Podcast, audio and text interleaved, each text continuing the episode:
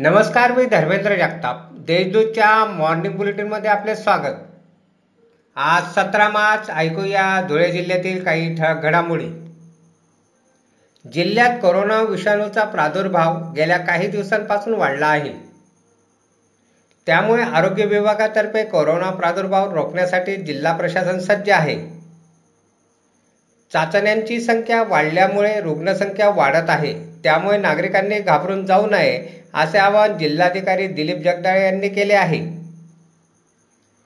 शिंदखेडा तालुक्यातील देवी येथे लग्न समारंभ आटोपल्यानंतर नववधू कोरोनाबाधित आढळून आली.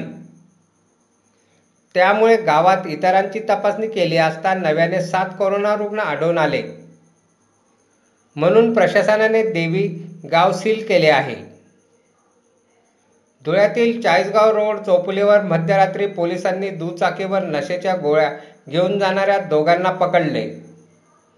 त्यांच्याकडून पाच हजार चारशे रुपयांच्या नशेच्या गोळ्या व दुचाकी असा पंचेचाळीस हजार चारशे रुपयांचा मुद्देमाल जप्त करण्यात आला आहे.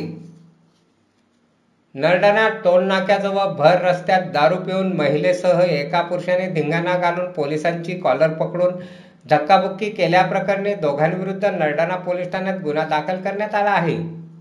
तर पोलिसांनी दोघांना अटक केली आहे.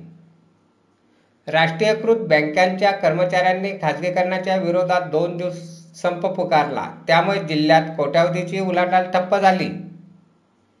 कोरोनाचा संसर्ग रोखण्यासाठी लॉकडाऊन हा पर्याय नाही. मात्र नियमांचे पालन स्वयंशिस्त महत्त्वाचे आहे. असे आवाहन पालकमंत्री अब्दुल सत्तार यांनी धुळ्यात सामाजिक कार्यकर्त्यांशी संवाद साधताना केले.